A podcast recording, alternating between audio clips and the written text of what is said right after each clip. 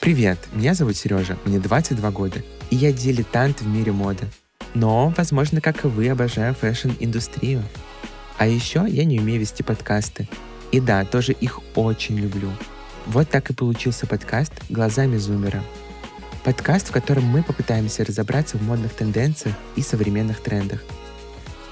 Тут мы обсудим влияние знаменитостей и инфлюенсеров на моду, а самое главное поговорим о том, как мода влияет на нас – первом сезоне мы рассмотрим самые горячие и свежие тренды, узнаем, как селебрити влияют на наш выбор. Мы разберем, как бренды манипулируют нашими кошельками, погрузимся в мир обмана брендов одежды и их лживой экологичности. Мы будем обсуждать, как наши модные предпочтения могут повлиять на нашу самооценку, уверенность и даже межличностные отношения.